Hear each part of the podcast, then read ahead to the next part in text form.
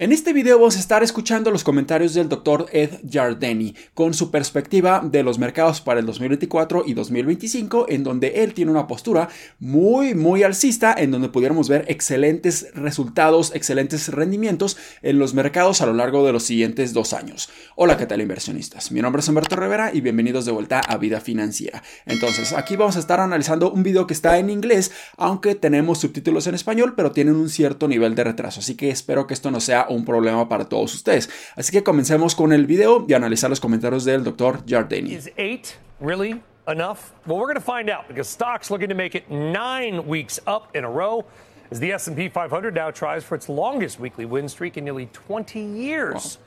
Joining us now and where we go ahead is Ed Yardini, one of the biggest bulls on the street, and of course the president of Yardeni Research. Ed, it's great to have you on CNBC and Closing Bell again. Thank you. Thank you very much for coming on. Sure. You've got a 5400 price target on the S&P by the end of next year. Why the optimism? Well, 5400 by the end of next year and then 6000 by the end of uh, 2025. I think wow. this is a bull market that uh, has legs that's going to continue to charge ahead. Uh, the optimism is uh, fundamentally based on the notion that uh, we had a recession uh, this past year, but it's been a rolling recession. The rolling recession actually started in 2022. Uh, and now, as we look ahead here, uh, we're looking at rolling recoveries in a lot of sectors that went into a recession. But the overall economy has proven to be remarkably resilient, particularly the consumer. And I think that's likely to continue to happen. I think what we're seeing here is a, a significant relief rally. And the relief is that we're not going to have an economy wide recession.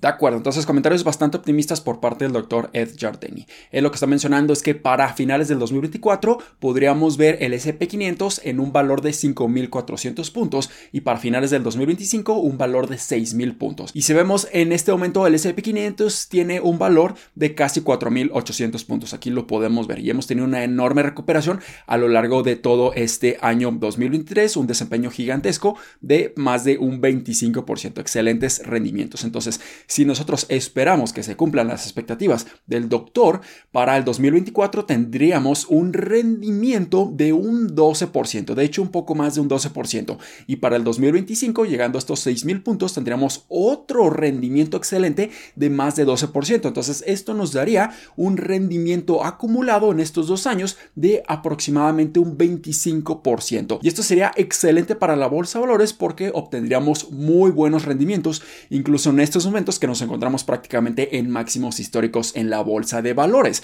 Así que también lo que está mencionando es algo muy muy interesante y es que lo que él estuvo viendo en el 2022 fue una recesión, pero no una recesión normal como lo estuvimos viendo en el 2020, en el 2008 e incluso en los años 2000. Lo que está mencionando Jardini es que estuvimos viendo una rolling recession, o sea, por así decirlo, una recesión rodante, en donde partes de la economía, algunos sectores, se vieron muy afectados y poco a poco se empezaron a recuperar, mientras que otros sectores que tenían buena fuerza, buena resiliencia en el 2022, se empezaron a perjudicar, empezaron a deteriorarse a lo largo del 2023, pero poco a poco vamos a ver cómo todos los sectores se van a empezar a recuperar. Y aquí es donde pudiéramos entrar en mucho debate, ya que realmente y oficialmente no se declaró una recesión en el 2022, pero técnicamente pudimos haber tenido una recesión técnica, que es esto cuando vemos una contracción en el Producto Bruto en el GDP en Estados Unidos o en cualquier país por dos trimestres consecutivos. Y aquí claramente podemos ver eso, que durante el primer trimestre del 2022 y en el segundo trimestre vimos una contracción en el Producto Interno Bruto en Estados Unidos con un menos 2% de contracción y un menos 0.6% de contracción respectivamente. Así que no se declaró oficialmente una recesión porque faltaron otros factores para declararla como tal. Y uno de los principales factores por la cual no se declaró la recesión fue porque la tasa de desempleo se mantuvo a niveles muy muy bajos aún durante todo el 2022 en una tasa de desempleo de aproximadamente 3.5 cuando normalmente en una recesión esta tasa de desempleo se dispara muy rápidamente. Por ejemplo en el 2020 en marzo y en abril del 2020 la tasa de desempleo se encontraba por arriba del 10% llegando casi a 15% de tasa de desempleo. Durante el 2008 también vimos un crecimiento gigantesco hasta llegar a finales de esta recesión por arriba del 9% de tasa de desempleo. Y también en los años 2000 tuvimos una tasa de desempleo por arriba del 5%. Entonces, en este momento es completamente atípico y es por eso que no oficialmente se declaró una recesión. Pero lo que sí estuvimos viendo fue un impacto gigantesco en las utilidades de muchísimas empresas, sobre todo del sector tecnológico. Y aquí claramente lo podemos ver y es como Jardini está justificando esta recesión que vimos en el 2022, en donde los sectores de tecnología y de servicios de comunicación tuvieron una contracción importante a lo largo de todo el 2022 y en el último trimestre del 2022 y en el primer trimestre del 2023 vimos la mayor contracción en las utilidades en el sector de tecnología y servicios de comunicación a comparación de los demás sectores y ahora estamos viendo cómo los demás sectores, sobre todo los de consumo básico, los energéticos, los industriales y muchos otros están teniendo retrocesos en sus utilidades, están teniendo contracciones. Entonces aquí estamos viendo cómo se están deteriorando otros sectores cuando el de tecnología se está recuperando considerablemente. Yeah, you just heard our segment with Sharon on on the on the consumer and retail.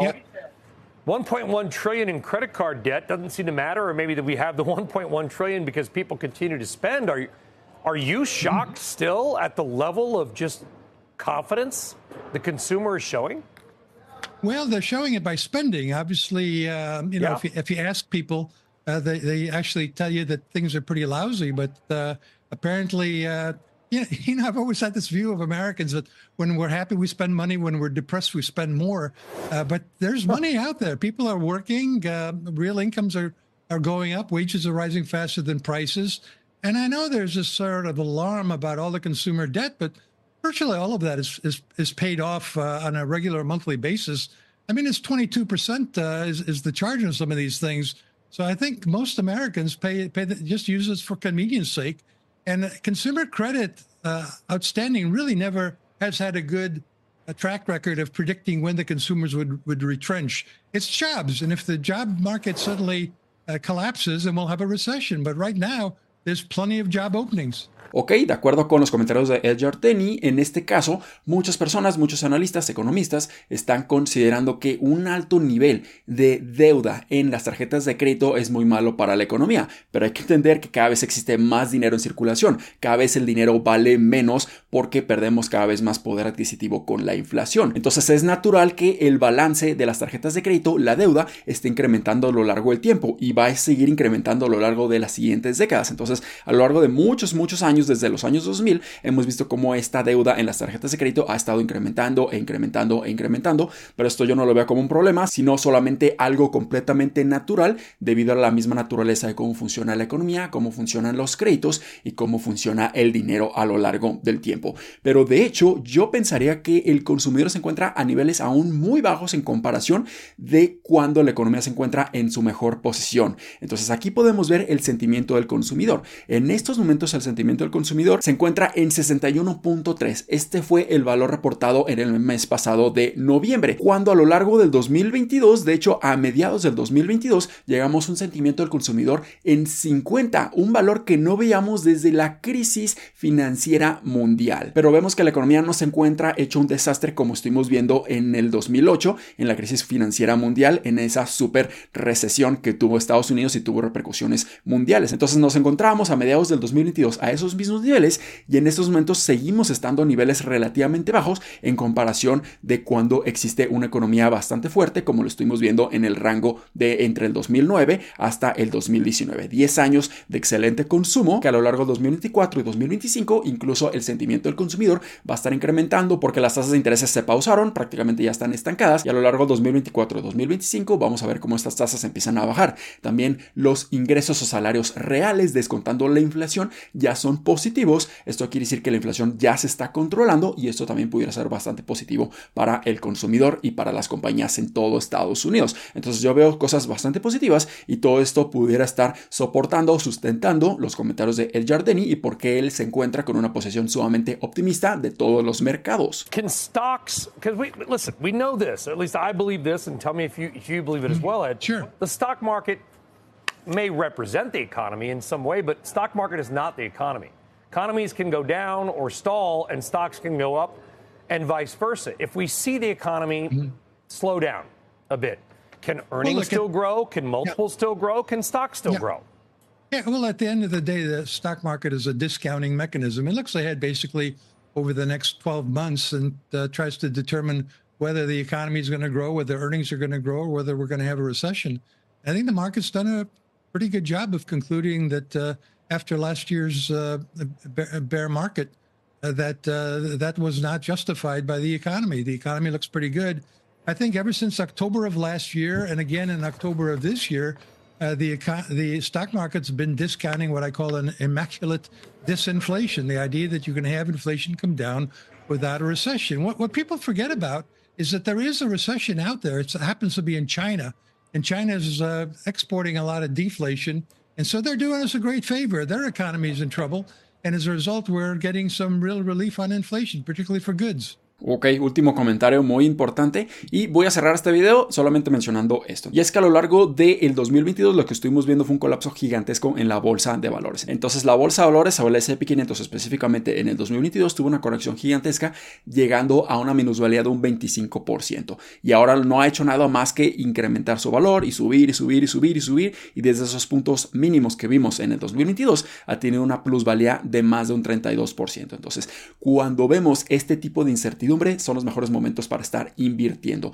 Muchos están dando comentarios de que ellos van a estar invirtiendo en la bolsa de valores cuando vean mucha mayor claridad, cuando vean mayor fortaleza en la economía, pero este es uno de los peores errores que la mayoría de las personas cometen porque cuando la economía ya se está recuperando o está en su mejor posición, la bolsa de valores siempre se encuentra en máximos históricos y precisamente estamos viendo esto, porque la bolsa de valores es un mecanismo de descuento de las utilidades futuras de las empresas. No está descontando el presente, está descontando el futuro de las proyecciones de los siguientes 6 a 9 meses en las utilidades, en la rentabilidad. Entonces, cuando nosotros invertimos, cuando existe mucho miedo, mucha incertidumbre, podemos obtener enormes rendimientos como precisamente pudimos haberlos obtenido en este 2023. Cuando vemos que la economía ya se encuentra en su mejor posición, la bolsa de valores ya podría estar en máximos históricos y ahí no vamos a estar obteniendo rendimientos tan positivos o incluso la bolsa de valores a lo largo de los siguientes meses, a lo largo de los siguientes 6 a 12 meses, pudiera estar descontando una recesión que eventualmente va a suceder a lo mejor en el 2025 o 2026, nadie lo sabe. Posiblemente ahí pudiéramos ver un colapso o una corrección importante en el SP500 y ahí es cuando no obtenemos buenos rendimientos. Entonces, cuando hay miedo, cuando hay incertidumbre, son las mejores oportunidades de compra y lo hemos visto a lo largo de ya más de 100 años en la bolsa de valores. Así que espero que este video les haya sido bastante útil y educativo. Si fue así, considera suscribirte, dale like y compártelo a tus familiares y amigos. Nos vemos en el siguiente. Muchísimas gracias y hasta luego.